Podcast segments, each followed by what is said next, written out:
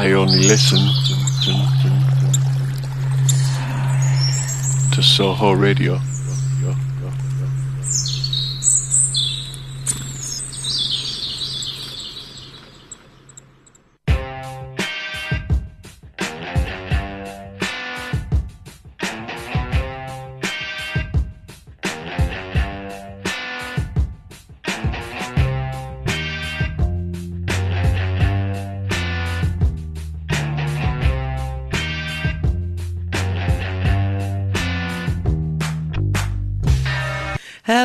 Listening to Roaring Twenties Radio on Soho Radio, and this is our April episode, and we're very excited to be here. I'm your host, Salena Godden, and I'm here with my co host. I'm Rose Abrams. And Matt Abbott. And We've all, I'm Matt Abbott in the naughty, I'm in the naughty corner. I don't have a mic, I'm naughty. it's really lovely. We're here together, all three of us, and we've got a fantastic packed show for you. We've got so much, uh, so many amazing things to tell you about books and art and and all that beautiful stuff. But before we get going, let's have a beautiful track. What are we listening to first? our first track is going to be Yann Tiersen, and it's a Le Fabuleux Destin d'Amélie Poulain. Okay, well, let us go there then.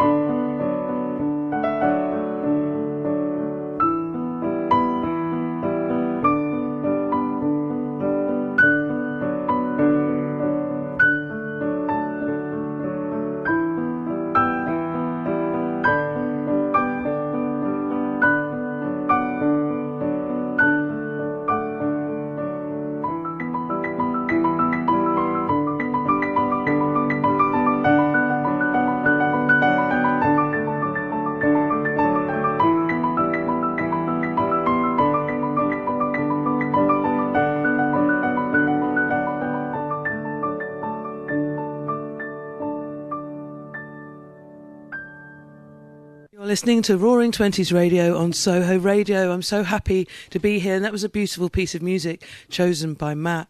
Um, and I'm glad that you chose that because my favourite thing that I've done since we last did the show is I went to Lyon and spoke at Lyon University and had such an amazing time pretending to be a French girl. So that piece of music really, really, um, yeah, it was just a, an incredible experience to go and do this conference and meet all these people that uh, are teaching and studying my work. Um, it never occurred to me actually that that would happen. That people in other countries and other languages would be sort of breaking down my work and making PhDs out of Mrs. Death, and I was it was really fantastic. So I'm glad you chose that piece of French music there from Amelie. Um, yeah. So what have you been up to, you two? Oh, I've been doing a lot of writing actually. but None of it's come out, so it's one of those times when you're like, as a journalist, you're like, I am working, but you wouldn't know. it's all kind of like coming out later. But yeah, I've had a really lovely kind of month of just doing different articles and things like that. Um, one came out this week, which was an interview with a Palestinian photographer, um, Adam Ruhana, who um, has we published his photos for the first time. Pictures of just um, daily life in Palestine, which I was really happy with and got quite a nice response to and really really enjoyed that and yeah it's just that busy busy time of year where you kind of like what's going on you're kind of looking around and then next thing you know it's like so much stuff is happening so yeah that's kind of where i'm at at the moment uh, how about you matt Uh, yeah, similar. I've been doing a lot of writing, but I'm just finishing uh, my novel, so uh, like no one really knows. I've been doing it for nearly four years, and I'm Yeah. paranoid that people think I've just quit poetry. I haven't quit poetry. I've been working on this, but I'm really like I'm like ninety percent of the way there. But also, Elon Musk has taken away my blue tick on Twitter, so I've kind of just been wandering the streets, like shouting, wondering. I don't know who I am. I don't, like verify. Who am I? Am I Matt Abbott? Am I not? I don't know. I don't. unverified I'm verified. yeah. So I don't, I don't really know how. I've, I've had a bit of a wobble, to be honest. and are you going to pay for it No, I'm not going to pay. No, come on. No, I'm not going to pay. I for heard it. someone quite sensibly saying they're rubbish with security at Twitter, so why would you give them your credit card details for any reason whatsoever? Well, yeah, Exactly. Good point. no, but yeah, just lots of writing, and then my son's won in like three weeks, which is a bit crazy. So I've been Oh, buying. I can't little believe presents. he's won already. I know it's mad. It's mad.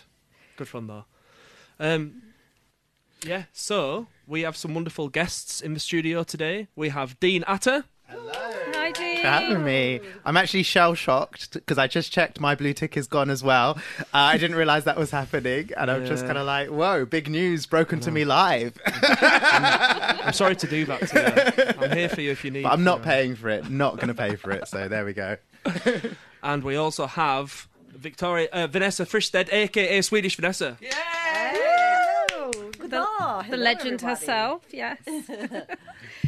and we're going to be hearing about um, all of these amazing um, Vanessa's kind of exhibition. Well, her career precedes this, but the amazing exhibition Big Women that Vanessa was involved in making stuff for and organising, which is really exciting. Yeah, for any, anyone that's uh, does, aren't aware of who Dean Atta and Vanessa are, they're going to tell you. Who who are you, Dean Atta? Um, I am no longer verified on Twitter. I am a poet and a YA novelist. YA stands for young adult. So I've written um, two poetry collections and two young adult novels in verse. Um, the novels in verse are called The Black Flamingo and Only on the Weekends. I think The Black Flamingo is making waves across the world. It's being translated into lots of languages and um, has won some awards and um, yeah, is being adapted for TV.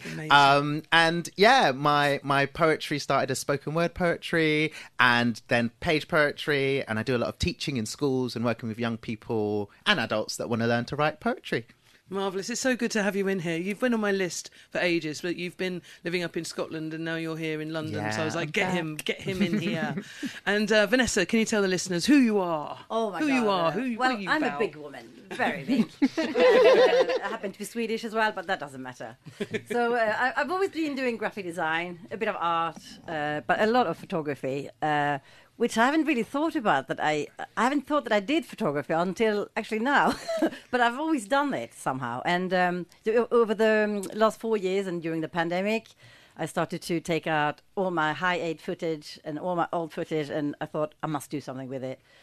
So when Sarah Lucas asked me to be part of this show called Big Women, she said, "Do what you want, just get out with it. Get out with your stuff and show us what you have." And I thought this is the best opportunity I could possibly have, and just this now or never. So I started to learn to edit, and I had a brilliant editor called Phil Smith as well, who helped me for ten days. But uh, yeah, so I've been doing that a lot, and I still continue to edit, and I find it. I found a new thing now with the moving image kind of thing, you know. But otherwise, I do graphic design and and uh, bits and bobs. Yeah, it's fantastic. It's so good to have you in here. I mean, I think I've known both of you, Dean and Vanessa, for a really long time. I know I've known Vanessa. I've known you since the '90s and the Colony Room and, yeah. and all of that. So it's great to have you in here. It was Phil Um, Dirtbox uh, that I fell in love with uh, back in yeah ninety something, end of nineties, and he introduced me to you because you did the poems there Yeah. uh, the colony, shouting loud, Very sweary poems. talking loud. that was beautiful. I will always remember that. Yeah, Yeah, good times. And I think I must have mes- met you in early 2000s, like, because I think it was like 2003 I started doing poetry and getting onto the scene, and I would come to your book club boutiques That's and what saw I'm you remembering, around. yeah. it's just you blew my mind, and just Oh. you know your freedom and your big heart and the way you invited so many people Yeah. into your community, it was just wonderful to be part of. And Oh, so, shucks. Yeah, it's encouraged Yeah. me definitely to Really to do. do a lot of the same things because I've had a great role model in you, Salena. Oh, Yeah. oh. Big quick, put some music on. My, I can't be Salena's dealing with all blushing a these little bit. compliments. Ooh, don't what shall I mind you, choose? What shall I choose? Okay. All right, we're going to have a bit of BB King now. You're still my woman. When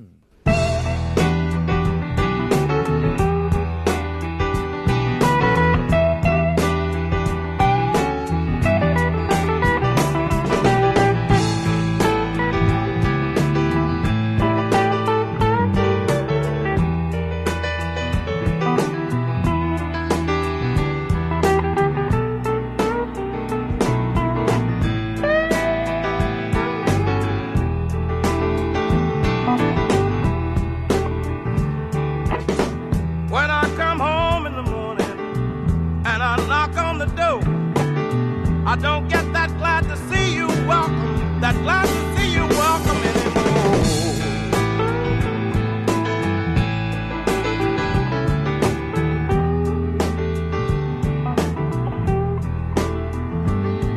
Oh, but to me it's just like it used to be, baby, because you are still my woman.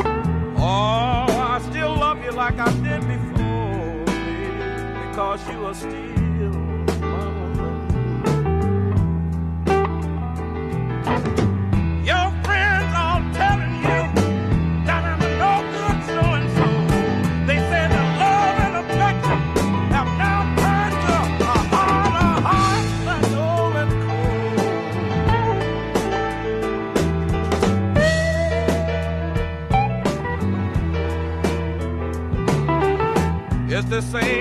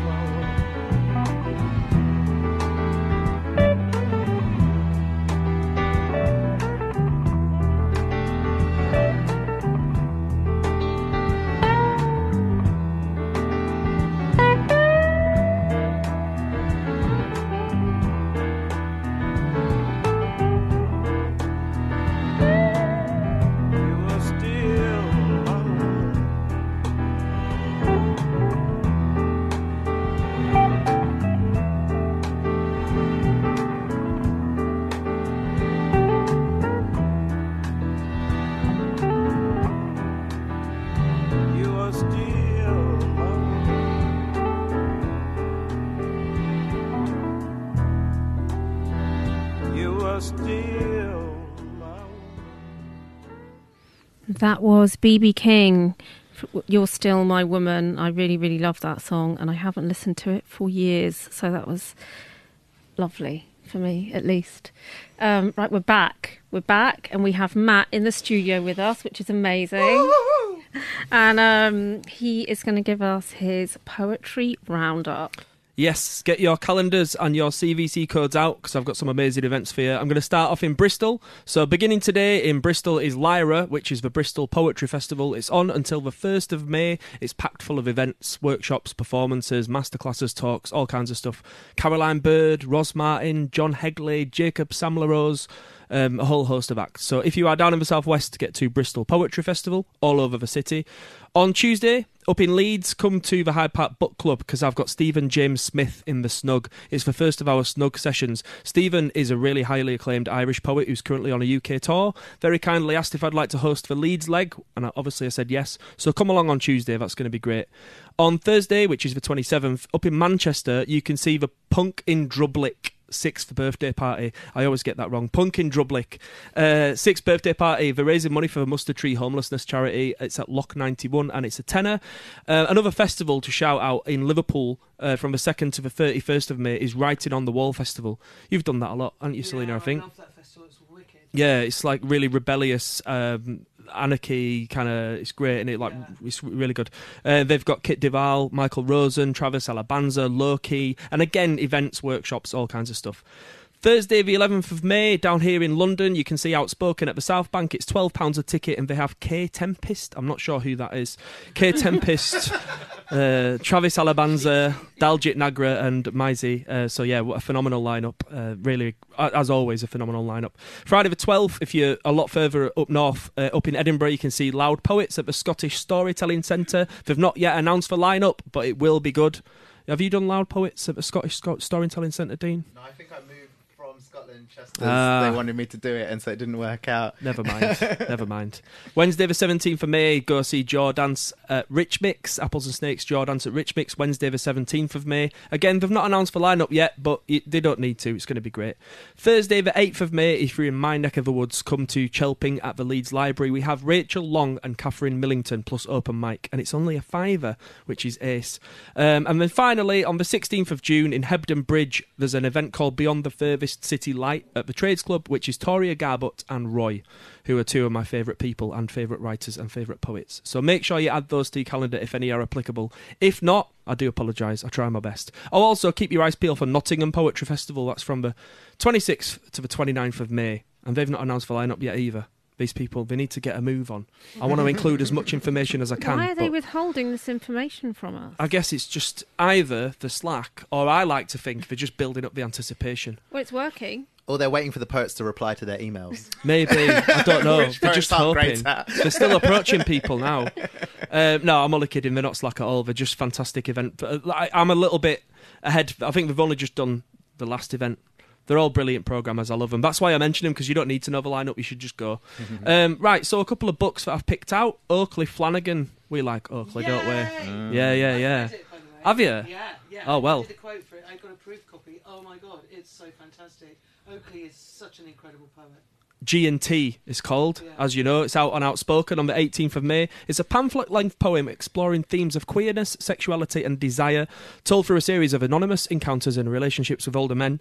G and T moves between the anonymity of the early hours and the cold light of day. Um, so yeah, Oakley is, is just beautiful, aren't they? They are really great, and um, yeah, I, I can't wait to read that myself. Um, Anna. Seferovic has a collection called Materina out on Verve Poetry Press at the 6th of July, but you can pre order it now. The poems in Belgrade born Anna Seferovic's Materina address multiple layers of what both mother and motherland mean, with new meaning refracted when these are located within the context of war and migration, the altered slash altering body which does not and felt only in relation to another body. So that looks great. That's out on Verve Poetry Press. Mark Coverdale, uh, who is a friend of our, ours, who's a designer for my label Nymphs and Thugs, he's just published a pamphlet called New European Art on Flight of a Dragonfly. He sent us a few poems and he's given me a little blurb in the recording, so we're going to hear that in a bit. But shout out to Mark.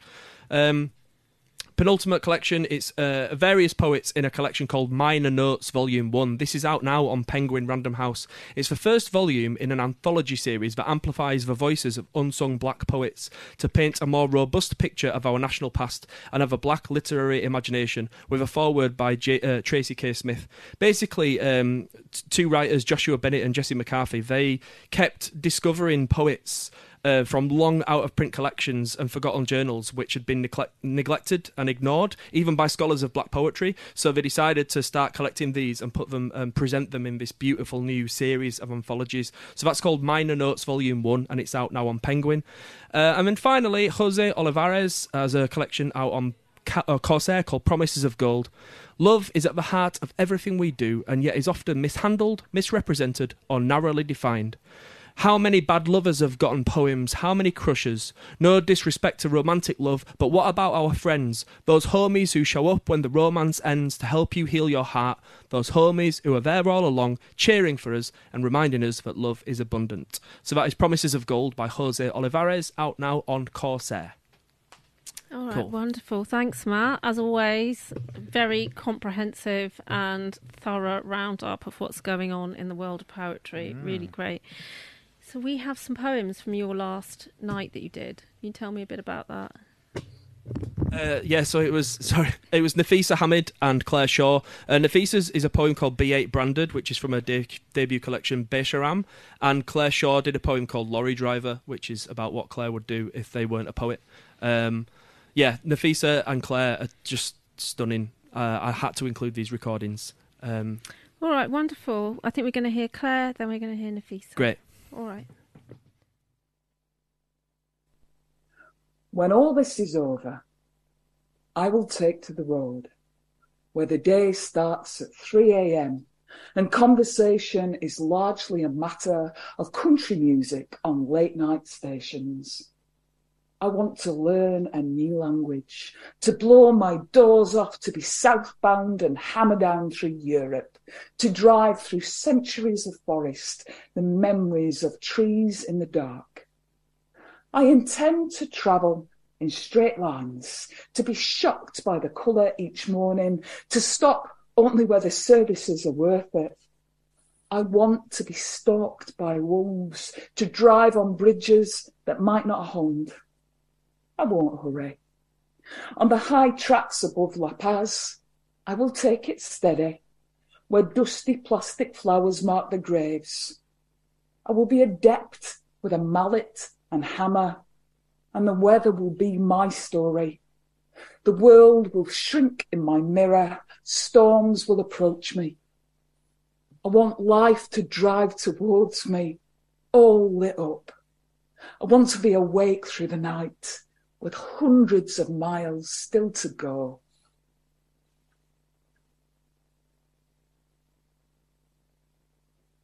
So I grew up in um, a part of Birmingham called Alum Rock, which I always say this whenever I read the poem in other cities. I'm like, I don't actually know what the equivalent in Leeds is.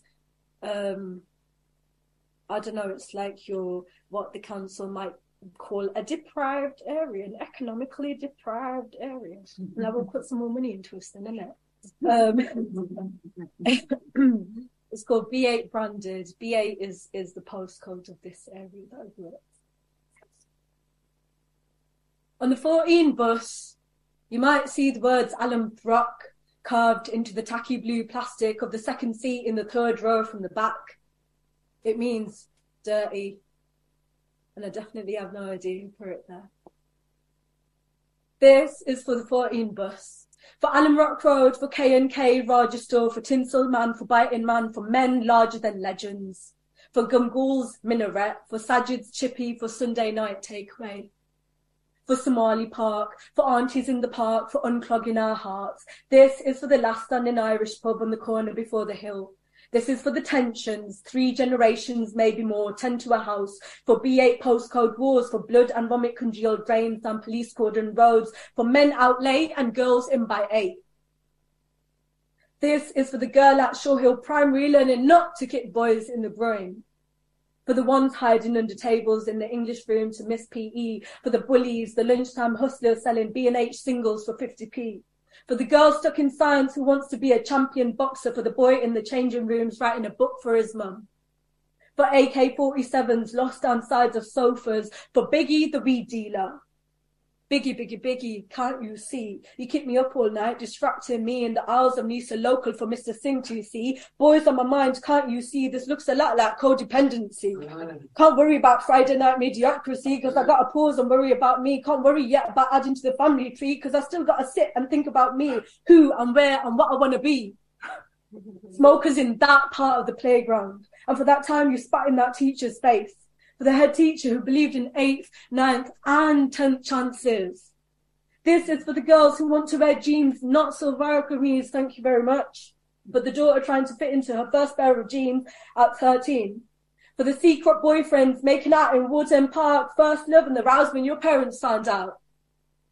For we are not terrorists. We are love for the students telling no newspapers, no, sir, we were not radicalized, we were not forced to do anything. This is for brothers sewing machines in family kitchens, for tailors who charge way too much, for the years we spent stitching and selling coats from the living room floor, for the parents trying to keep their kids in school, for the kids who cannot be in school. This is for the kids who helped paint the mural on the Ward End Park Bridge, for Washwood versus Parkview versus Saltley versus Smallheath versus everyone versus the grammar school kids. Everyone together again for the missing girl and her parents. Her parents. We pray for her parents. For the man who stole a child just because he could. For the victims of shaming and the families that are afraid of questions because our business is our business. For those of us who trust too much and those of us told to trust no one. This poem is for Imtiaz's year 10 cancer, for the parents who made it to the Macmillan coffee mornings. Jam and coconut slices from corner shop, chai in polystyrene cups, Medina bakery fairy cakes iced generously by our kids the night before. This poem ain't afraid. Man, this poem is petrified. Tell it like it is.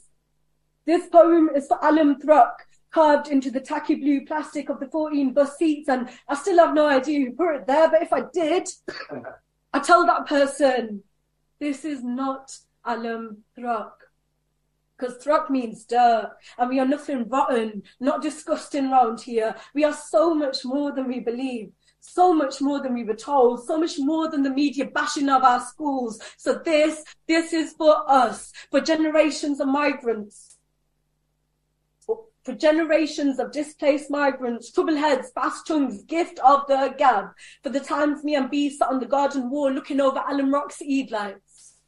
For the neighbours cooking extra portions for iftar. This is for last minute Eid shoppers, the brides to be crossing continents to get here. The glittering stores of BA open until midnight waiting. For the five foot by five foot gardens kept in immaculate condition for your little sister who named the cat Billy, even though it literally translates to cat in Urdu. for the family gatherings, that new baby, graduation, birthdays, and big news. This is for the new girl next door. Friends that covered my back, Mr. Pope circle time. So skipping school with your best friends to celebrate your 16 while stealing the weighted balloons from Carphone Warehouse and feeling like the baddest bitches that ever did exist.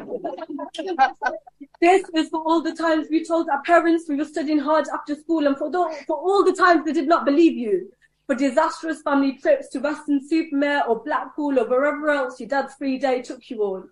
For the times you heard the TV trolley being rolled into class. For the teacher who introduced you to reading books you might actually want to read. For the gay boy in the bushes. For the girl who was told she was pretty. For a black girl. For the girl who fainted during a sex ed video. For the year nine girls discovering the horror of monobrows and moustaches. For the day your mum hands you your first box of Jolen. About time, says your best mate. This is for your migrant grandfather who worked the Birmingham factories in the 70s. For the glaring sunlight that came through the day Smith and nephew came tumbling down. For the grief of what we've seen collapse, but also the hope in the space laid bare. As a blank page, this, man, this is for all of us. This poem ain't afraid. Man, this poem is petrified. Tell it like it is. You'll find me sat on the top deck at the back of the 14 bus, carving myself into the tacky blue plastic of the second seat in the third row from the back. B8 branded. Yeah. This is not alum rock. Because rock means dirt, and we are not dirt, but dirt formed to rock round here.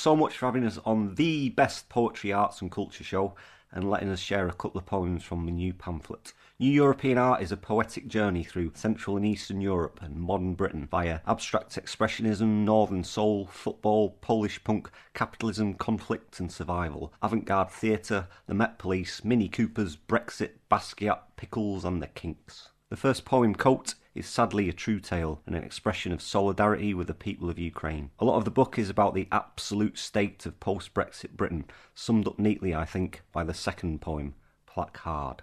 Cheers for listening. It's 1987. I'm sat glum faced and nervous in the world's smallest village school. Debbie Green gets the instruction to show me a home for my standard issue orange lined and shiny blue. I wonder what this future will do. I laugh. Kiss chase 37 years to a small boy on the Ukraine Poland border, sat glum faced and nervous in the world's largest village school, wondering what the future will do. The volunteer asks, Can I take your coat? No. My mum says I have to keep it on in case we have to run again. Fast. I no longer laugh.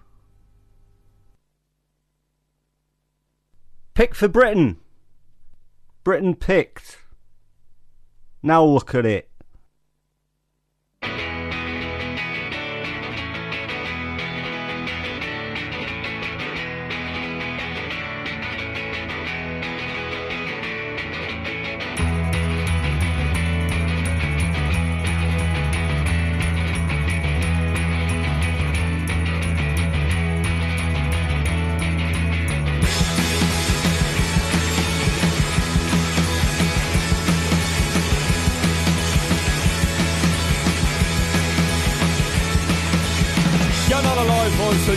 Kicking when the room is spinning and the words aren't sticking.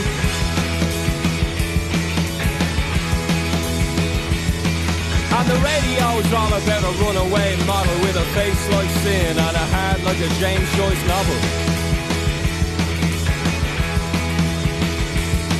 Saying sister, sister, how I missed you, missed you. Let's go wrist to wrist and take the skin off of a blister.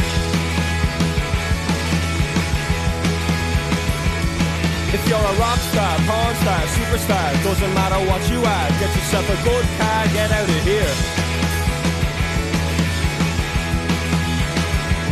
Well, put the boys in the better land. You're always talking about the boys in the better land. The boys in the better land. Put the boys in the better land. You're always talking about the boys in the better land the boys in the better land. Drivers got names to fill two double barrels. He spits out, breathes out, only smokes carols.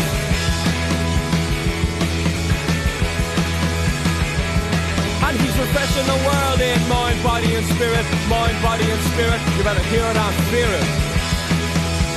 Oh, that's the spirit saying sister, sister, how I missed you, missed you. Let's go wrist to wrist and take the skin off of my blister.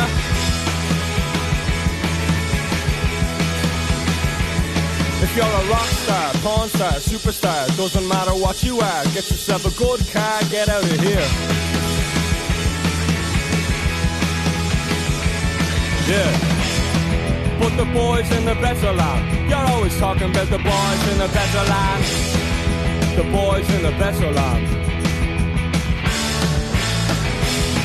But the boys in the better land, you're always talking about the boys in the better land. The boys in the better land.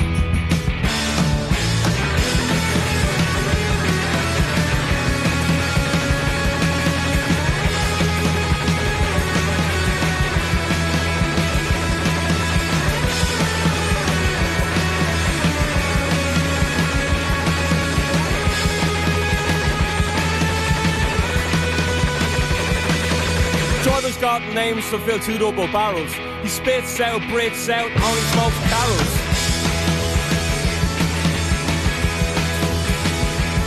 And he's refreshing the world in mind, body, and spirit. Mind, body, and spirit. You better hear it and fear it. Ah, that's the spirit. Saying sister, sister, how I missed you, missed you. Let's go wrist to wrist and take the skin off on with blister.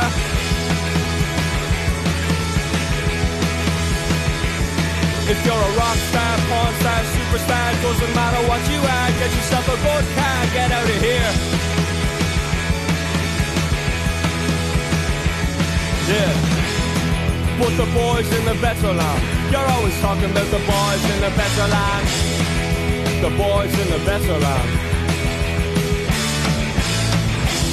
Put the boys in the better land. You're always talking about those boys in the better land. The boys in the better land.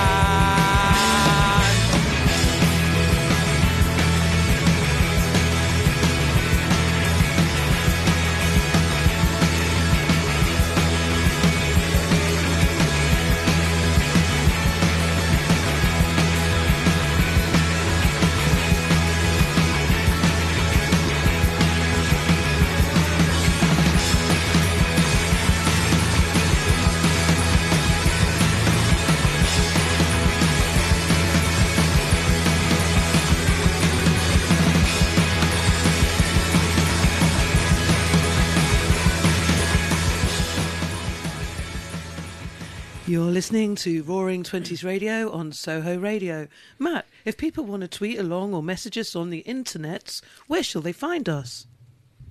www.twitter.com forward slash roaring twenties radio. And the twenties is two zero s. Roaring twenties radio. We don't have a blue tick but it is us. It is us. And on instagram as well roaring twenties radio. It's uh and the twenties is a two zero s. And if you want to listen to us uh we're on apple podcasts spotify podcasts anywhere you usually listen to a podcast or ask your smart speaker to play roaring twenties radio Thank you, Matt. Now I can find Roaring Twenties Radio whenever I like. so coming up next, we have um, the art roundup from Amah-Rose. Hello. Um, basic this month, I just want to talk about a couple of shows that are opening that I think are really good. The first one opened yesterday, and it's um, France Lise McGurn, which opened at Simon Lee. She is a young female artist, and I really love her work because it's kind of like free drawn but with a lot of color so she'll have these one and they they can she does these wonderful huge murals but then she also does paintings and they're all kind of very much sim they seem at first like simple line drawings of groups of people and you're like is this an orgy? Is it a party? Is it is it kind of just is it kind of just an abstract scene? You don't know. And she uses a lot of color but they're really full of movement and they're deceptively communicative. At first it's like it seems like it's just a picture of a group of people and then there's so much in there and her use of color is really amazing. And i love the fact that she is getting a show somewhere like simon lee which i'll remind you it's free to go to and is in mayfair. So and so you just you know like all commercial galleries they are free to attend which is really Brilliant. great if you just want to see some art and you don't want to pay 25 pounds for a ticket Unless you buy some art as well. and um, another place I went to, which was a really interesting um, uh, space, which is I think is a guardianship. They're calling it St Chad's. I think they have it for as long as they have the guardianship. It's in King's Cross in St Chad's Place, and it's run. Um, it's an artist-run space. It's a really great space, and at the moment they have Lawrence Owen. Who's done um, a series of his kind of like mixed media sculptures that are based loosely well not so loosely around leisure vehicles so they're so like but things that you would sail on mainly. So they look a little bit like a kind of boat they look a little bit like a surfboard but he's kind of changed them and adapted them and it's really yeah they're really beautiful and so there's a series of these sculptures and you can see them at st chad's and it's just really interesting um, venue. You can follow them on Instagram, find them on Instagram, and yeah, really interesting venue, and just great to have a venue in that area of London, which is showing kind of it. I mean, Lawrence has definitely emerged, but you know, certain level of artist who at the moment finds it quite difficult to show in London. There's just not that many spaces like that at the moment. So get down and support them for as long as they have the guardianship. And um, at Tate, two great shows opening at Tate. Hilma af Klint, wonderful, wonderful Swedish painter. You'll think that these paintings have been made 20 years ago. No, they were made at the turn of the century. She was a trailblazer in her time, way, way ahead of her time. And her paintings are just also quite psychedelic, but also they will just take you in. They're just really beautiful, beautiful works of art. I don't really want to spoil it. One thing I will say though is that you will be flabbergasted when you hear when she made them because they just look so contemporary so and they're so exciting and it's a woman artist who is again like so many women artists posthumously getting her due so go and support Hilma. I'm And the sure. colours, uh, yeah, her colours, phenomenal, phenomenal. Yeah. And then some are abstract, some are visual, like the Swan kind of mirrored painting is just so wonderful. She just is just a, such a fantastic artist. So go and find out about her at Tate. And then on Tuesday we have Ju- Isaac Julien. Beloved Isaac Love Julien, him. so such a Love lovely, him. lovely man. Mainly working in film and installation, some photography, kind of like, but mainly film and installation. He is such a hugely intelligent, verbose artist who deals with queer life, black life, representation, stories of col- colonialization, but also stories of people and where they fit into history and how they fit in. For example, he did something on the uh, art critic and um, academic Alain Locke, who was the first black Rhodes scholar, which I think is like when the, it, so you would come over and study at Oxford. And he he was a trailblazer in so many ways, and he did a lot of art history work around African art, modern, and for his time contemporary, and lived in Paris and was part of that whole movement. And so, but he does a lot of work about like that, about contextualizing these historical figures. But then he'll also address other themes, and yeah, he's and visually, it's just so rewarding. Really Yeah, beautiful work. So I think go down and check out Isaac Julien's show. And even the screens, Yeah. the, the, the video screens, whatever they call them, they're Huge. just incredible. Exactly, the quality of the work and the installations. Never seen anything like it. And then there's one work, Statues Never Die, the one uh, by Alain Locke, which about Alain Locke, sorry. They're double-sided screens and they're kind of set at an angle so you can walk in between them and you're never missing any of the film. You're kind of seeing something on the reverse and also you can get this really amazing use of the space because the film can be quite tricky. Yeah. I think we'll get onto that later. but it's a really amazing way of using the space and allowing you to kind of be within his ideas, I suppose. You could talk about it like that. But yeah, moving on. Um, we're going to have a track now, Love Strong by Warm Dusha, and then we're going to come back and we're going to talk to Vanessa about Big Women and about her film.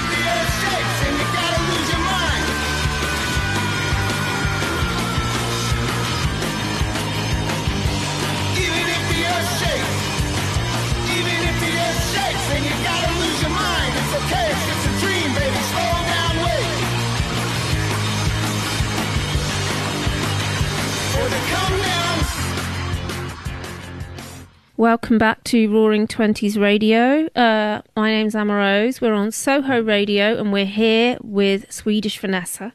Hello. And we're going to talk morning. about Big Women, and we're going to talk about your films. So, do you want to start with telling us about the show Big Women? Tell us about the collective. Yeah, so this is really exciting. Uh, since end of February, beginning of March, um, Sarah Lucas has curated a show uh, called Big Women. And it's in a fantastic art museum funded uh, by uh, tax uh, money, I suppose. It's called Firstsite, and it's in Colchester. A gigantic building that's got no straight walls wha- whatsoever, so it's quite difficult to show art in it, I suppose. But uh, you can manage because, you know. Um, anyway, so that's going. That's on until the 18th of June, which is amazing. It's been several months already, and there's loads of people. They've never had so many people come and see this because it's big women, and you can take that as you want. Big what? What? You know, if you if you go on Instagram, you put in big women. This is quite funny because before the show, if you go hashtag big women, all you see are flesh and big boobs and big this and big fat things and whatever and lovely women, you know. But during the opening and all that, if you put big women, you suddenly saw Sarah, Sarah Lucas' uh, car with uh, with her um, bunnies. Uh, you'd see my uh, nymph troll on the video. Uh, you'd see all these other artists' work suddenly, and and with the the yellow background color that we had for the show. So and then after a few while, then you you go, you you did Big Women, and it was like Flash again, you know. So it's kind of funny, but Big Women, that's the thing. Anyway, so uh, there's uh, I'm gonna read you out all the people that are in there. There's about 24 uh, girls, women, and uh, it's um, by artists called Renata Adela, Erika Åkerlund, Fiona Banner, aka the Vanity Press, Kate Boxer, Yoko Brown, An- Ang- Angela Bulloch, Philippa Clayton, Sonia Cood Adams, Swedish Vanessa, which is me, Maggi Hambling, Pam Hogg, Rachel Howard, uh, Merlin Humphreys, who is no longer with us. I'm so sorry. She passed away very recently. Uh, Patricia Jordan, Princess Julia, Abigail Lane, Tori Lawrence, Millie Laws, Polly Morgan, Claire Palmier, Georgina Starr, Millie Thompson, Gillian Wearing, Sue Webster, and Lucas herself. That's a long list. It's a And it's an really good impressive yeah. list. And I mean, uh, I've seen the program. It's not really finished yet, so I'm not going to go into details and stuff. But basically, uh, over the weekend, on the 13th and 14th of May, there's going to be the Big Women uh, art film. So it's nearly like a little festival, but that we're that we're doing. Sarah is designing it so that uh, there'll be plenty of time for breaks and so on, and fun and parties and drinks and poetry and other things. So it's a bit of a like um, it'll be a surprise. Surprises will happen, but please, please come up there on the 13th and 14th of May. Do a thing. Come to Colchester and stay in some of their hotels. There's plenty of hotels there, and we're gonna have a cracking laugh, man. And we're gonna watch. We really we're gonna watch so much movies, so many films of complete variety. It's just crazy the amount of different uh, films there. Uh, Sarah will have her own films too, with loads of eggs and shows in Mexico she did, and all sorts. And Sue Webster was showing is showing her dirty house in Shoreditch, how that happened and how that got transformed. Yeah. The architect. Polly Morgan is showing something I don't know what. It's a secret.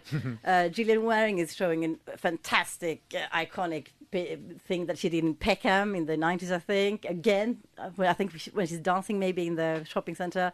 Yeah. Uh, I don't know. It's an enormous list, but you know, just get there. Um, there's more info to actually look at. I'm, Um, pre- I'm looking at the list now, and I'm really intrigued by why did you choose to have the 52nd Venice Biennale? Is that from the main show?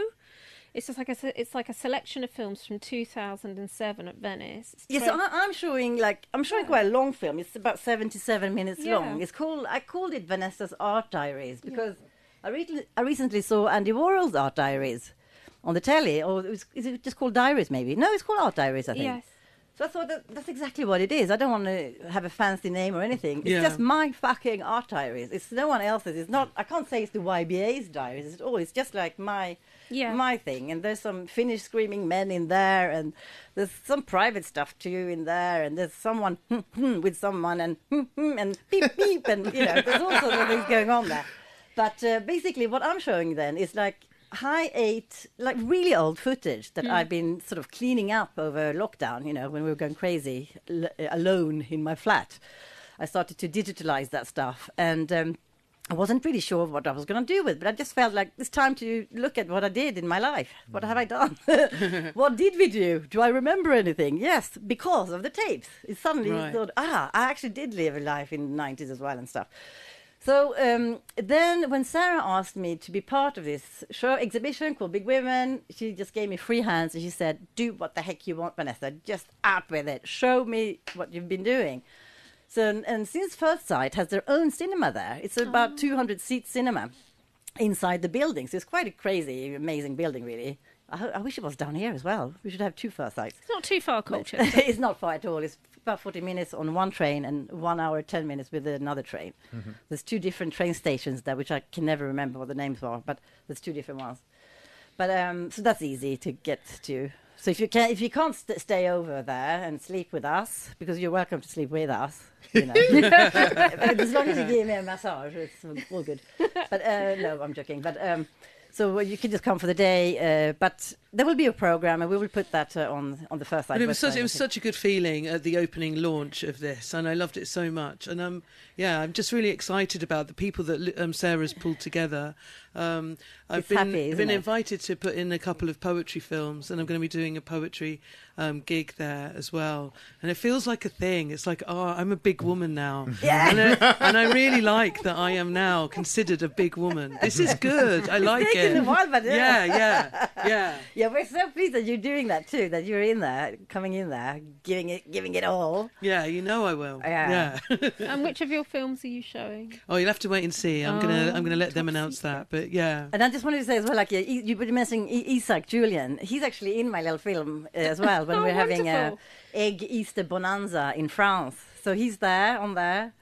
There's um, uh, Jay Jopling when he's in Greenwich Mean Time, being schizophrenic. Uh, there is uh, lots of different exhibitions that Sarah did in New York and her first show with Sadie in St. John's Lofts Oh my god! with people like Kerith, Wynne Evans, and oh, loads of people were there. We looked so young. Everyone looked so young. Sounds like an amazing document of that time, which Yeah, people are so archive. endlessly fascinated with. Yeah. Like, yeah, and it's kind of like uh, it's, it's sort of done in a in a bit of a rush in a way because I'm just showing three to seven minute clips of each story. So it's like four minutes of that, and that's it. Pang, then to the next one, then to the next one. So after these seventy-seven minutes, you're quite tired because it's full of intensive feelings you get from all these things. For example, Gigi, lovely Yeah, Gigi. late uh, Gigi Giannuzzi, Gigi Wow, what I used to call him.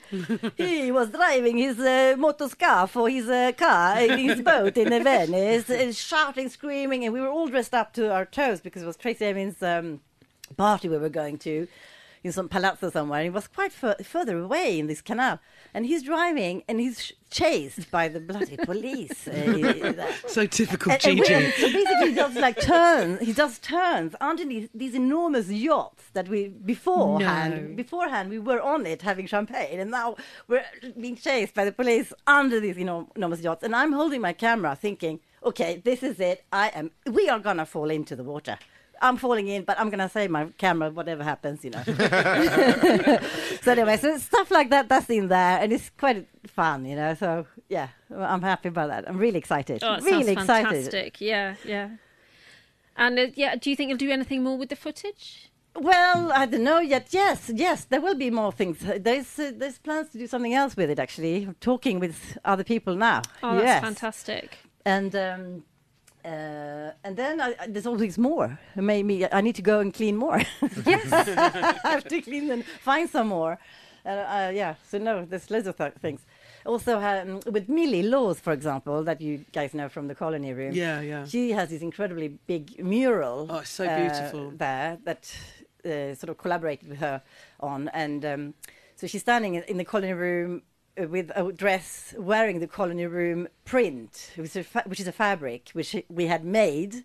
And she's we've now made another one which has got her on top of her, so it's like Millie Laws onto in onto Molly, Millie Laws on top of Millie Laws, and um, and it's just schizophrenic. You get drunk when you look at that picture, actually, Yeah. that that fabric. So that's that you can even get that now online on my website, Swedish Vanessa. All right, com. wonderful. And that's where everyone can find SwedishVanessa.com. Yeah, and also firstsite.co.uk. That's the main site for that will be have that will have more information. But I will write a lot about the film thing on my site too. So Fantastic. All right, wonderful. Oh, thanks so much, Vanessa. Thank thanks for coming on. I cannot wait. I haven't seen You're Big going to Women. come with me. I'm coming. I'm You're coming, with Salena. me. Yeah. You're going Oh to yeah, also you've got to see Yeah. Mat Collishaw's show here in London. yes. you've got to. I'm really sorry. you went to see a show last night. I went last night. That's why I Yeah. look so dishevelled, and I'm so glad we're on radio because fucking hell, man, you couldn't see me now. But no, that was amazing. It's called um, uh, all, what is it called? All Things Fall, and uh, he's got this incredible zoetrope thing going on there, uh, which uh, you just have to see. You can't even film it because it's just something that you have to feel and see. You even feel the wind of these objects moving around. It's the most beautiful thing I have seen in my entire life. actually. Oh Actually. wow! And that's which gallery is it that It's called the at? Bomb Factory. Oh, I know the Bomb Factory, Ah. and so that's in Marylebone now, That's isn't it? That's it, number Yeah. 206 Marlborough Road. And, and the space itself is really brilliant. It reminds me of the 90s. It's got this kind of concrete stuff and it's like looks quite disheveled and beautiful and lovely and fantastic. So please go there. Yeah, so don't miss that. it's Mat Collishaw's show. And then don't miss uh, Big Women at Firstsite, the 13th, the 14th of And May. Grenfell. And Grenfell. yes, we were yeah, just we talking need to about talk that. about Grenfell. Yeah. It's like this is the film by Steve McQueen, which they launched kind of like it was kept secret. I think people maybe knew that he was working on something, like he said he was working on something, but it was not discussed, and it was just launched. One article in the Guardian, big interview, and it was open at the Serpentine. And I went down to see it as part of a kind of press view, and um, and we didn't know what to expect. I had No. no idea what to expect, and not to spoil it for people, but I think it's quite widely known now. It's one panning shot that lasts 20 minutes. And it just is a phenomenal piece of art, but it also reminds you what Documentation. happened. Yes, documentation too. Yes, because it circles the building and it it's just Oh, Banksy. we have a dog in the studio. No, this is Banksy. Oh yes. Yeah. No, it actually is Banksy. Yeah. Oh, oh sorry, sorry. Sorry, Banksy. he sounds like that when he gets revealed his, agitated. i- revealed his identity. but basically, the film is just like a panning shot, and it goes round the building, and in that being quite meditative and quite slow and very, you know, you've got time to take it in what you're looking at. It really makes you think about Yeah. what happened. It's a very personal thing. And you could hear a pin drop in there, my God. Mm. People, yes, just complete silence, and it's not forced. You just, I think one thing that I realised, I'm not sure what your response was to it, but my response was, I think was reminded. I think we're all really scarred by it. Obviously, the people that lost people, Mm. that is, and people that died themselves. That's the ultimate tragedy and the ultimate loss. But really, I think having that happen in your city. It, it felt like a kind of wound and completely. to re- to be reminded that that really happened and how it happened because you can see the texture of the building you can see what happened it's like you know they're having the inquiry and everything but just really looking at the texture of that building and looking at the shape of the fire you're very well aware of what you can see what happened I mean, I hope uh, there's no, none of that cladding ever in any building in the world. i know there? they're still taking it off well, you know. Yeah, yeah. And also, are you going to listen to someone if they say you must stay in? There's a fire, you must stay in. Never. Mm. You save your own lives. Mm. Do what you want in Yeah. a situation like that. Mm. Yeah. absolutely but it was a phenomenal piece of work and it's on at the serpentine At the Serpentine Gallery Yeah, here so in make sure you go and see that. London. and you need to book a ticket but it is free Yep. Okay. and I think it's on for not it's on for a month, so I think it's maybe on for a couple more weeks, and then it'll be over. So book your tickets if you want to see that. It's a very beautiful film. Okay, so now we're going to have a track by one of. I really love this band. They're really wacky. They're definitely. I think they're a wacky band, and this is uh, "Burnt Pictures" by Audio Books.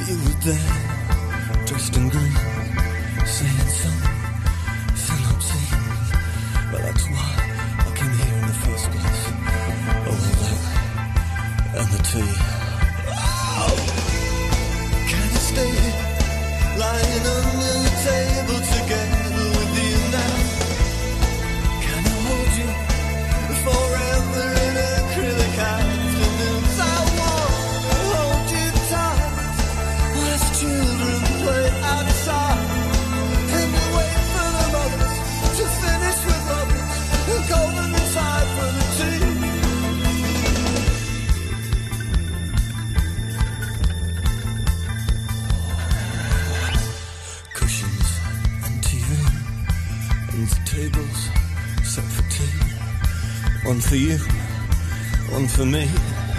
Come on, lie down on the settee in the dungeon.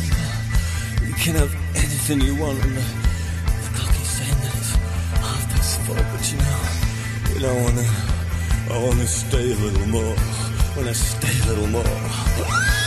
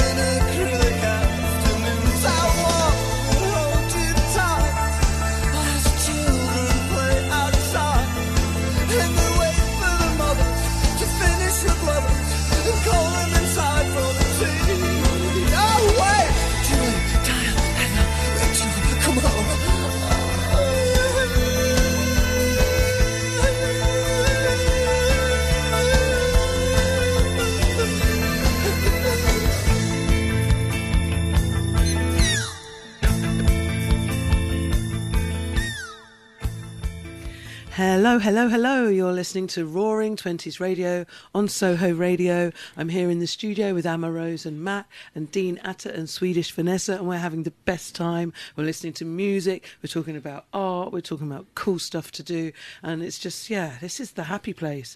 Well done. Stay there, stay tuned. Okay, so it's now my turn to do my little books roundup. Salena's book post bag. And in my book post bag this week, um, I have so many books. I get a little bit anxious whenever I do this section on this show because I don't want to miss anyone out. So instead of trying to do like a massive list of like 20 books and being worried that I'm getting it wrong and going too fast, I just selected a handful. But if you would like to see the rest of the Roaring Twenties, book list. It's up on uh, bookshop.org and it's already up at something like 70 books. We've really been like busy with the book um, with the books this year. 2023 is an incredible year for publishing and for new things. Anyway look out for that list there and you'll find a whole bunch of amazing things if you're looking for your next binge read. Okay so i'm just going to talk about a couple of books. So this book i'm absolutely obsessed with this is annabelle hirsch a history of women in 101 objects. Goes really nicely actually with some of the things we've been talking about with Sarah Lucas's curated show Big Women. So I'm just going to read a tiny bit from the introduction. A history of women in 101 objects extends through the past like a long hallway on which here and there I open a door or pull something down off a shelf to shed light on certain aspects of history or tell a particular story. There are 101 objects here, but there could just as well have been 200, 300, a thousand. It was hard to place a limit. Because the history of women and their objects is unbelievably rich, so much richer than you might think. It is manifold, and sometimes sad, and often insanely amusing. Sometimes it makes you want to shout for joy to see how strong and resourceful and wily women have always been, how close even our most distant relatives are to us, how similar our thoughts, concerns, and ambitions, despite all, all that separates us.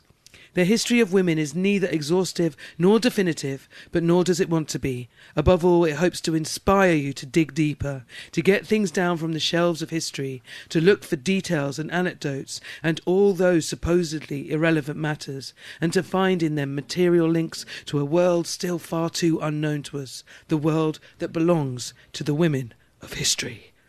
I went, whoa. And I read that and I was like, whoa. But it is, it's just, I mean, it's the sort of book you can sit and read it from beginning to end. Or you can kind of dip read it, but there's so many things in it. The first, um, the first item that she's chosen is the healed femur, and this is a story that I really love. The um, this amazing, amazing woman called Margaret Mead, and she gave a university lecture talking about wh- when was the first um, evidence of civilization, and she says the first evidence is the healed femur because it indicates that someone nursed someone, that someone sat by someone. You see, if you broke your leg at the beginning of mankind, you would just be left to die and left to be Yeah. eaten by a bear or wolf. But the idea that there's a healed femur that shows that someone was practicing medicine and healing and trying to be a doctor and, and, and that's just incredible. Yeah and that's the first sort of sign of humanity and kindness. And she starts with that and it just goes all kinds of things through history. And um yeah anyway I should probably stop and stop going on about it, but yeah, Annabelle Hirsch, A History of Women in 101 Objects. The next book I want to tell you about, I'm just going to, I haven't started this yet, but I'm very excited. I'm always a big fan of poets that are challenging themselves and doing things that are unusual and new and, and difficult and there's nothing more difficult than jumping as I, sh- can, I should know from so experience. There's nothing more difficult than trying to jump from doing poetry to writing novels. And Dean also we can talk about that Yeah, in a minute. it's quite a thing to be you know go under the label of poet and then to go into the label of novelist. I think it's quite a jump. And also quite a natural thing. I don't know why it's treated like a jump but it, it's uh, this uh, first book that I want to talk about is Andrew McMillan's Pity.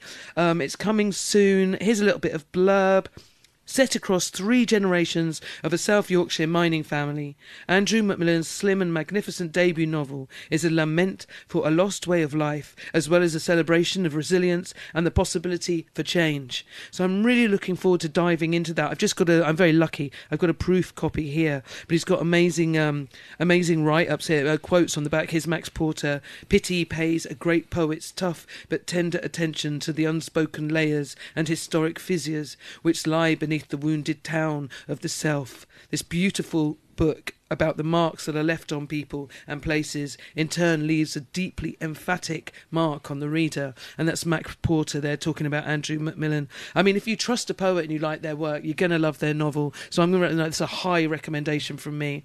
Now here's another one a poet writing um, experimental fiction here. This is megan barker. She lives in south wales. She has a background in theatre and her plays have been produced at venues such as the soho theatre and the arches and the traverse and the tron. And she also writes song lyrics um, for Quiet River of Dust by Richard Reed Parry. Kit is her first novel, and it's being put out by Cheerio Press, who I love. And so it's like a lovely, gorgeous book. Now, again, I've, I'm very lucky. I've got a uh, proof here, but I had a good, I've had a good sort of like little, like little tasty little look at the beginning of it, and it's just beautiful, absolutely fantastically written, and I really love that. So, highly recommend that. That's Kit by Megan Barker coming soon. And now something a little bit more mainstream. This is my pick for the Women's Prize. I really think this is going to. I mean, you can never know who's going to win these things, but um, Fire Rush by Jacqueline Crooks. I just really, well, I love the cover for a start. We've got a woman like really owning it with her big afro and hoop earrings, and what's not to love in that? And of course, it's red, gold, and green. But um, yeah, this is the one that I've been that I that I really hope wins, and it's a debut about love, loss, freedom, and dub reggae. Fire Rush is an electrifying state of the nation novel and an unforgettable portrait of black womanhood. So look out for that. I just I just got that, um, and uh, I've just started it, and uh, yeah, I just I get it. I love it. It's it's right up my street. Okay, so again, if you want to see any more of my recommendations, you can go to the Roaring Twenties radio page, uh, Roaring Twenties radio list on bookshop.org. And now let's talk about books. We've got Dean Atta in the studio here with us. Hello, Dean. Hello, Salena. How are you, you. doing, my friend? It's so delicious to have you here in person. Oh, it's lovely to be here. Yeah. It's, uh, I'm doing really well. I'm doing really well. And um, it's been great to be part of this show. And just, I love how you all have this outlet to talk about the things you're passionate about. I think it's such a brilliant way to spend some time. And the listeners must love this because they get so many great tips of what to check out. So well done to you Thank for you. curating this. Can I um can I just ask you what you're reading at the moment or what books you're into? Um, yeah, I'm reading a book called All Boys Aren't Blue by um, George M. Johnson, and it's a book from America. It's about a black queer boy. It's um, like a coming of age story. It's a memoir, but it's a memoir written for teenagers. So it's been quite controversial. It's been um, banned and um, challenged in many um, parts of America. That makes me want to read it. yeah, now. exactly, exactly. Give me the title and the name again. All Boys Aren't Blue by Right. George M. Johnson. Okay. And um, it's a fabulous book, and I feel really inspired reading it. I feel like he's very insightful. As an adult looking back on his childhood and his teens, he knows kind of those key moments that either traumatized him or shaped him or turned him into an activist and made him challenge authority figures in his life, whether they were teachers, parents, pastors. You know what I mean? And I think that. Um, to reflect upon as an adult is great and to show teenagers um, this kind of like how you build this resilience and how you build your confidence and, and learn to be an activist from a young age i think it's a great example. So i'm i'm kind of uh, yeah really loving it. And i think it's it's great that this book has been written for teenagers because i think as someone that writes for teenagers uh, you are always worried about what where you can go and, and what areas you can cover but he kind of has a great author's note at the beginning that kind of explains why he's talking about hard hitting issues like racism and sexual assault and you know homophobia and the things that he does encounter throughout his real life story so um, more power to him but more america's a bit him. wild at the moment in terms of book bannings and challenging Yes. books um, so especially for young people, Yeah. right? Even my book, The Black Flamingo, um, has been banned and challenged in some parts of America as well. sorry. Yeah, so it isn't. Um, it, it is kind of widespread, and it's books that are dealing with race and sexuality and gender um, that certain um, parts of the states are kind of really kind of clamping down on. It doesn't mean they're going to not be sold in bookstores. It means that um, public libraries and schools aren't able to stock them, which I think is the real tragedy because those that can't afford to buy books won't have access to those books. And um, you know, I grew up under Section 28 here in the Yeah. UK when LGBT books weren't in libraries and schools and teachers couldn't say it was okay to be gay. You know, they weren't allowed to promote homosexuality. That's what it said in the legislation. And that was for my whole school career. And I know for my generation, it did uh, a lot of damage. And it really, we lacked role models. We lacked the example of, of, of who we knew we were, but didn't see it out there in society. Maybe if we stayed up late at night and watched Channel 4. Do you know what I mean? So it's Yeah. very hard to, to kind of like see yourself reflected back in society under those kind of conditions where, you know, things are being banned that represent people like you. So yeah, I, I'm, I'm really um, troubled by it and I try and, I try and stay up to date with it. But America's so huge and it's happening in every state and every part of every state. They're having to constantly defend these books and go to panels and sift through the books and try and find, you know, what's the problem? Why are people challenging this book? Like I've read some of the transcripts from like when my book has been up um, and challenged and and and one of them they couldn't find anything wrong and they couldn't find any reason for it to be challenged or taken off the shelves. Um, but the challenge means that while it's being investigated, it has to be pulled. Ah. So that's the, what they're doing. They're just trying to like That's make it difficult It's all for quite us. strategic. Yeah. yeah, it's all quite strategic, isn't it? when and I you think it may affect what gets published. I hope not. I hope the publishers are going to stand strong on it, but I think a lot of authors are saying the publishers aren't standing strong enough. Well, like we said this. earlier, I mean, any book that's banned makes me want to read it more. Yeah, makes yeah. me want to promote it more and boost it more. But if you're also, listening to this, buy all of Dean Atta's books now. It's an act of protest at this Yes. point. Yes, But it comes back to, to money as well. Mm. Like you're saying, it's like those publishers who can afford to kind of take a hit, maybe Mm. as if sales are coming in waves, if something comes off the shelves for a bit, is you know is one thing. But maybe for other publishers, Yeah. smaller imprints and things like that, Yeah. they'll be really thinking hard about what they Yeah. can afford to. So they may be like, there. oh, we'll wait and see, and they kind of sit on certain books, you know. So who knows what's going on? I'm not in the head of the publishers, um, but as authors, I know authors are really angry about this. So yeah, thanks for letting me get that off my Yeah. chest, Salena. Thank you for getting that off. No, your that's wonderful. Thank you. Okay, we're gonna we're gonna have a little piece of music, and then we'll come back to more poetry and art and all things good. Mm. Don't touch that dial.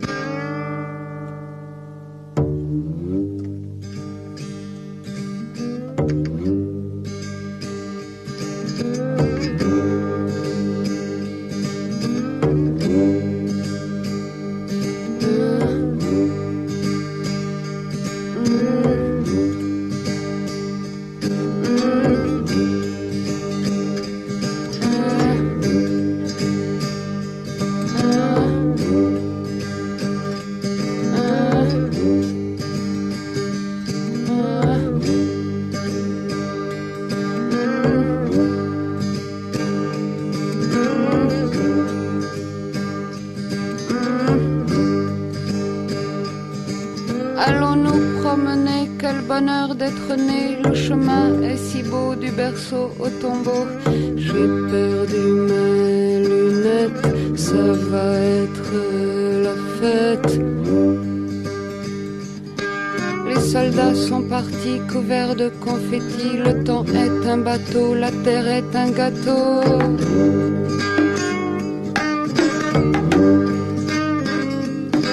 Le monde est un jardin, tenons-nous par la main. Le chemin est si beau du berceau au tombeau. Nous nous promènerons dans l'odeur du goudron. Dans les papiers qui traînent blancs comme des migraines, blancs comme des mâles blancs près des chantiers dormants.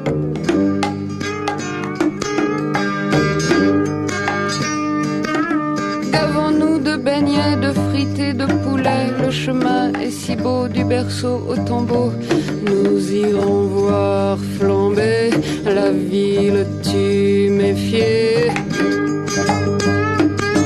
La vie est une foire, j'ai mis ma robe en moire. Mon frère est un raté car il est décédé.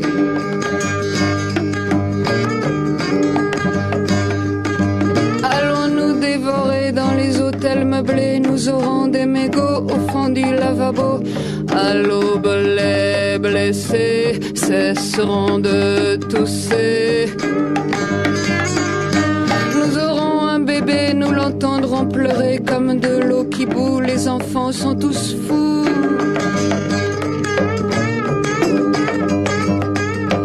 Allons nous promener, quel bonheur d'être né. Le chemin est si beau du berceau au tombeau. Ça va être la fête. Les soldats sont partis,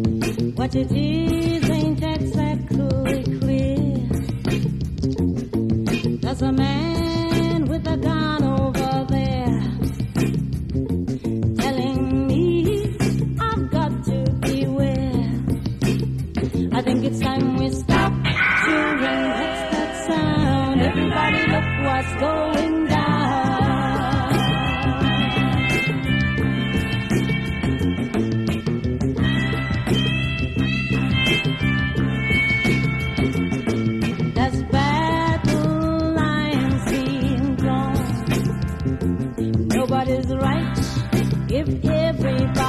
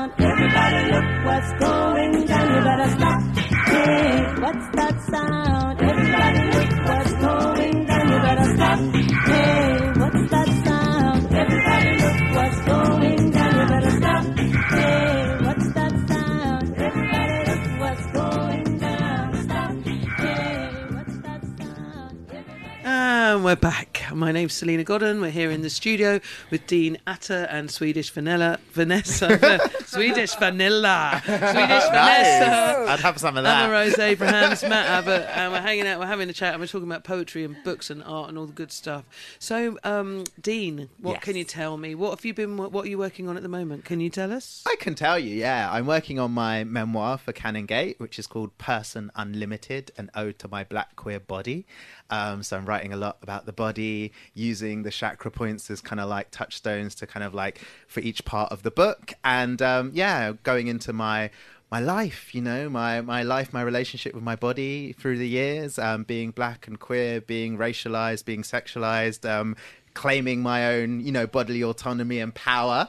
Um, and- Fantastic. yeah, That's really good. It's uh, it's it's been really fun, and so like it's um yeah, it's taken me to some places, but I've been having therapy alongside it, so I feel like I've been looking after myself as well. So yeah, it's it's it's really good, and it's going to come out in um 2024 with Canongate, probably about May time, but we're just saying spring at the moment, so we'll see. oh, lovely. Well, we must do some gigs and things together. Absolutely. So I have a memoir out in May with Canongate too. Wow. So we will be sibling Who'd memoir it? buddies. Yeah. so that's going to be really good. I think we're very connected publishing wise. Like my my poetry collection that came out last year has a lovely quote on the front from Salena Godden. Does it? oh, so what does it say, Salena? Let me quote myself. Dean Atta, a poet of the finest order, a most tender, passionate, and powerful voice, a light in the 21st century. Salena Godden, everyone. Thank you. Yeah, so this collection, this is my most recent book, and that came out in September 2022 with Nine Arches Press. And I worked with the amazing editor Jane Commane on that, who is just a legend.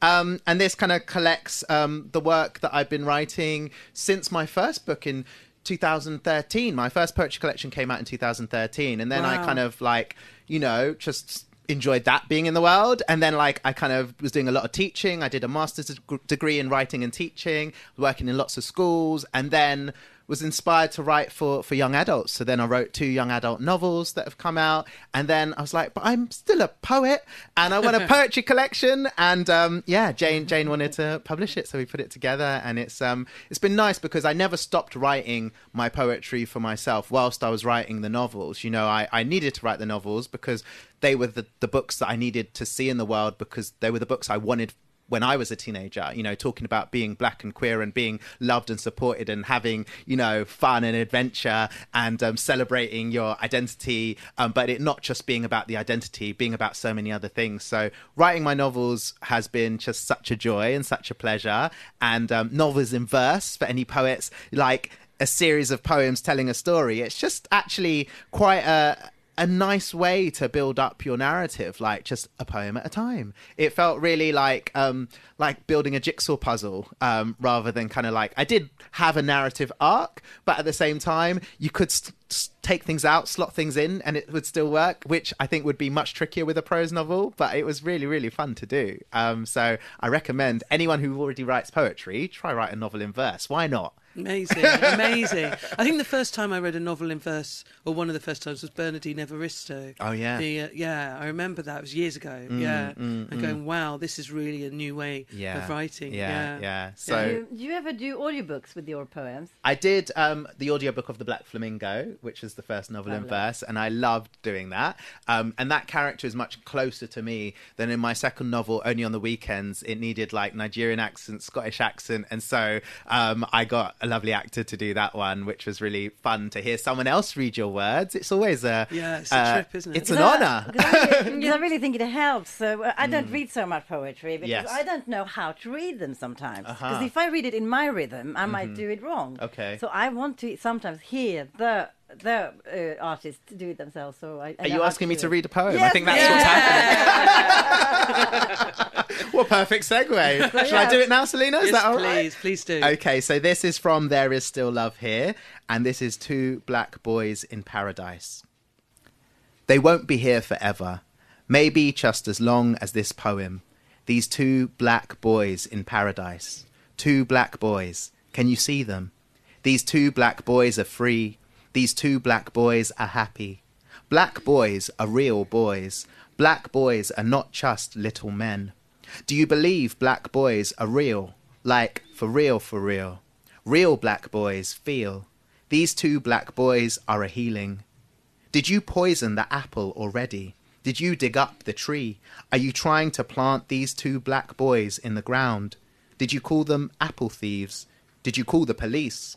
There are no police in paradise. There are no white people in this paradise. The two boys in this poem have black boy names. They have grown up now, but their names still suit them. Masculinity has not been required of them. They are in love with each other, and they are in love with themselves. One kisses the other's Adam's apple. They don't make babies. Maybe paradise is just meant for two people at a time. Maybe it will be two black girls in paradise next time. Maybe they won't have to be boys or girls. Maybe it will be you in paradise with that person you have in mind right now.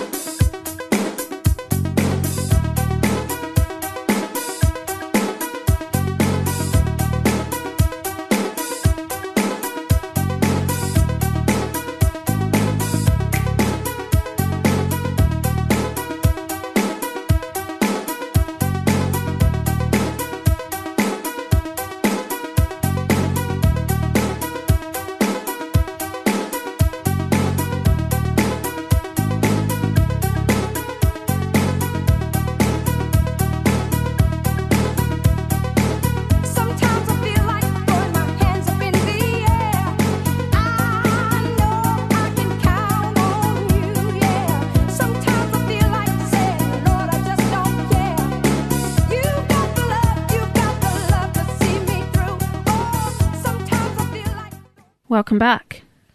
This is Roaring Twenties Radio. On Soho Radio.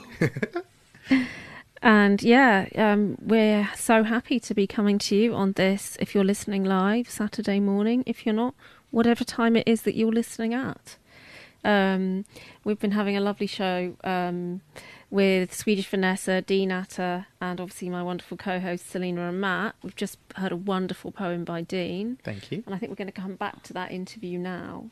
So I'm really interested. I remember you doing a really cool um, theatre performance with Black Flamingo, and I think it was just because I followed you on Instagram Yeah. that I saw that, and I wanted to ask, what was it like taking that book and making it into a performance? Because it was like a one-man show, wasn't it? Yeah, so with the Black Flamingo, it was a book about a boy doing drag for the first time, and the character in the Black Flamingo, he's um, 18, 19 when he does drag, but I'd never done drag in my teens, so I was writing this book in my 30s, and I was like, well, I can't write about doing drag without doing drag, so I did drag. So I did a course first at the Royal Vauxhall Tavern called The Art of Drag, which is run by Michael Twaits, and um, that's still going. It's an amazing course, so I recommend it. A 10 week drag course every Monday evening, it was when I was doing it. And then you have your draguation at the RVT, um, and you get to perform to a really lovely audience I because. remember you've got lovely legs. Yeah, I do. You have exactly, really good Tina exactly. Turner legs. Yeah, and that was it. The confidence drag gave me, I got to imbue that into the character of Michael in the book. And, you know, it gave me a different relationship to my body, gave me a relationship to dressing up and doing makeup, which I never allowed myself to do as a boy, as a teenager. Like, I had lots of friends, girls that would want to put makeup on me. I'd be like, no, no, no, no, no, I don't want to do all that. Um, but I did it in my 30s, and it just just changed my relationship to my body and it helped make this character more authentic because you know now i'd done drag i could describe what it was like to do your makeup and the camaraderie in the dressing room before a show to do a drag performance and you know how gender just kind of becomes this kind of fluid thing and everyone's everything. And i'd always appreciated it as an audience member and then i got to live it. And so i wanted to take that out and do it in different places. So i had um, a residency at tate britain with my friend ben connors and he was doing murals inspired by my poetry and i was doing drag performances and inviting other performers along like reese's pieces and travis alabanza keith jarrett um, remi graves. So many amazing people came and performed. We made a zine a black flamingo zine which you can still find on the tate website and in their archive which feels amazing to have br- brought together lots of people talking about their identity their experiences through poetry art um, prose. And that was really wonderful that it wasn't just me and my book. It was like a collaborative community experience inspired by salena godden definitely always. Um, but just the people that have inspired me most are those that have gathered others around people like malika booker and i've been a member of malika's poetry kitchen for for many years and and like the people that kind of just create space for others. So i just wanted to pay that forward because so many people have done that for me. And i think having black queer spaces like or focusing on black queer people and everyone's welcome to come and experience with us. That was something i really enjoyed doing. So i did shows at king's place at keats house um, at the roundhouse like so yeah i took it on the road basically. And Huh. um, i think had it not been for covid i would have kind of kept doing shows with the black flamingo cabaret. Um, but then yeah kind of drifted into writing the next novel basically after that. And um, that was based and inspired on my experiences in scotland. And so i set that book in glasgow which was so fun to do. And then then the next poetry collection. So yeah the black flamingo cabaret could come back um, if anyone wants to program it. Like come with a good budget let's do it. Because i want to pay my performers you know? Because it's uh, it's a lot of work whether you're doing drag or not. Just putting yourself on stage being vulnerable being open sharing your experiences um, artists need to get paid you know Hallelujah to that. yeah but I, i'm up for doing that another another day the black flamingo shall fly again Imagine if you had it on stage, so you'd have a wall in between, and it Mhm. says before big time and then after big time. Yeah. So you have this kind of transformation room in the middle, and things happen. Oh, So yeah, It'll be quite interesting. I, no, I- let's collaborate vanessa You heard it here first. Yeah, I think you can see the possibilities I, I can't see because I just know what I know, and you you know you've seen so many artists do so many things, and like when I was at the Tate, I was like. Imposter syndrome. That's probably the only time in my life I felt imposter syndrome because I was like, why did I get a residency at Tate Britain? This seems ridiculous, absurd. But then I was like, why the heck not? And you know why I actually got it? Because I was doing stuff on their education program, teaching workshops to schools. And I said, you see this space? Can we just like do something? And they just said yes. They just said yes. And so it was like going from being in the education department to being programmed by the Tate and being given a budget to put things on. And it was just being bold enough or like random enough to just say, Can I have this space for a while? And they were just like, Yes. So shoot your shot, everyone. Absolutely. Well, at, at Firstsite as well, talking about drag artists, uh, they have something called boozy brushes every week. And I'm thinking, what booze? Are you allowed to have booze? Yeah, yeah, yeah. They drink and they do live uh, live drawing of, of a beautiful drag queen oh, there with wigs and everything, and they're having a complete laugh there. So yeah. Oh my gosh, we've we got to should go to that. every week. Yes. exactly. It's a lot of fun. We're coming to the end of the show, sadly, now. I feel like we could go on for much, much longer. I feel like I could talk for ages, and we'll probably, we may talk in the afternoon, but it sadly it won't be broadcasted. Probably for the Probably best. for the best. or broadcastable. Yes. yeah. Yeah. But um so, yeah, but this this has been such a pleasure of It's a been show. great fun. Yeah. Yeah, I'm it's awake been so now. good. I'm just going to say something about going back to imposter syndrome. Mm. Better to have imposter syndrome than the opposite of imposter syndrome, Mm. which would be like some kind of entitlement, Mm. you know, kind of like you know, like Oh. I'm taking this and it's you know that's kind of I pref- I'm glad that I've still got get imposter syndrome. Yeah. I'm glad I still stand there in my humanity and in my humbleness and go, oh my god, Yeah. because it wouldn't be very shiny life if you were just walking around going, "Of course, I expected this. Of course, I expected this." Mm. That wouldn't be a very surprising and joyful way to live. No. So True. big up the imposter syndrome. big it up. It shows that you you're still seeing yourself in all kinds of ways and, Mm. and still imagining that there's more. Imagine there's more fun to more fun to have and things you haven't even imagined yet. Absolutely. And I love that. Yeah. Just wanted to say that anyway. Well said. Yeah. Totally. We want surprises as well. More. Yeah. No, don't expect it. Don't say everything beforehand. Sometimes even people, when when they say private view, they show all the work beforehand. Don't Oh. show everything. Yeah. Show a hmm. teaser. Yeah. Strip, Just flash a bit of ankle. Yeah. exactly. Flash a bit of show ankle. half of the painting. Yeah. Flash a bit of ankle. Keep your quim in. What did I just say? Quim. Where did that come from? Apple Z. Quim, what I is just this? said This is not the Bad Sex Awards, Salena. just You don't need to hear the word quim. Sorry about that, listeners. I don't know I where really the word quim popped up from. a bit Yeah. hilarious. Anyway, you've got to see this radio place here at Soho Radio. It's actually on Broadwick Street, and people can see in here. We can see out. Yes. We're a bit like some kind of zoo here. People look into us, but it's amazing. It's really fun. 'cause it's you get really to see nice. everybody going about their day. It's re- I really love it. being Yeah, up we can really see all Soho fashion right now. There's a lot of girls doing trainers and leather or fake leather trousers going on. That seems to be the hot thing in Soho, London right now. Yeah. And uh, ripped jeans, I'm seeing. And yeah, It's opposite the Leon and the Ivy. Anyone who eats there, they can go and hello, are you there? don't tell them that. Someone might come and get me because I said Quim. That's definitely going to be the upshot. yeah. Oh. All right, wonderful. So, So, what do we have? Any anybody have anything they want to plug before we go? Apart from obviously, we want you all to come to Colchester to the Firstsite to the Big Women exhibition on May thirteenth and fourteenth. yes. But even you can go anytime, you know. Oh, yeah, yeah, yeah. You, you, it's a really fantastic show there. There's also next to the, our room where we're showing all our works, there is a fantastic guy called Mehdi. He's from Iran.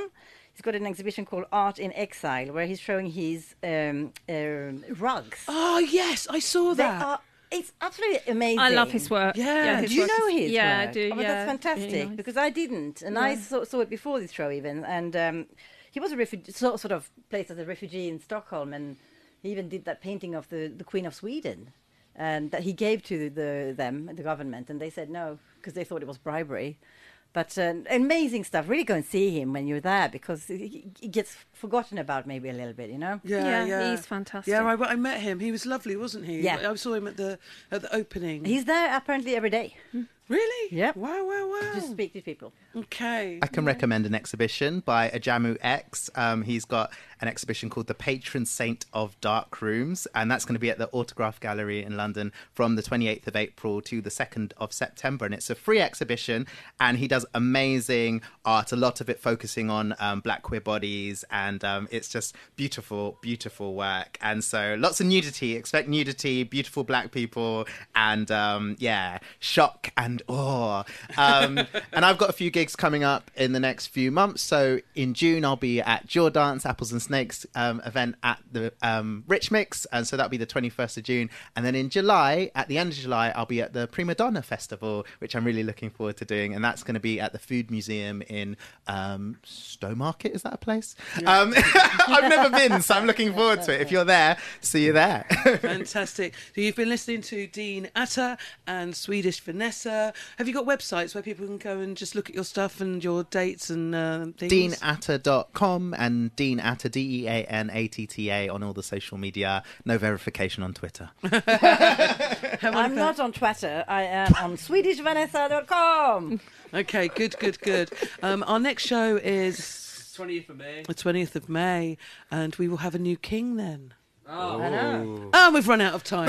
Okay. We're going to leave you with some music. Thank you very much. Thank you, Swedish Vanessa. Thank, you, Dina. you. Woo! It's been fun. Thank you, Matt. Thank you, Essie. Thank you, Soho Radio. Thank you, Rose. And thank you, Salena. See you in Colchester, Salena. See you in Colchester.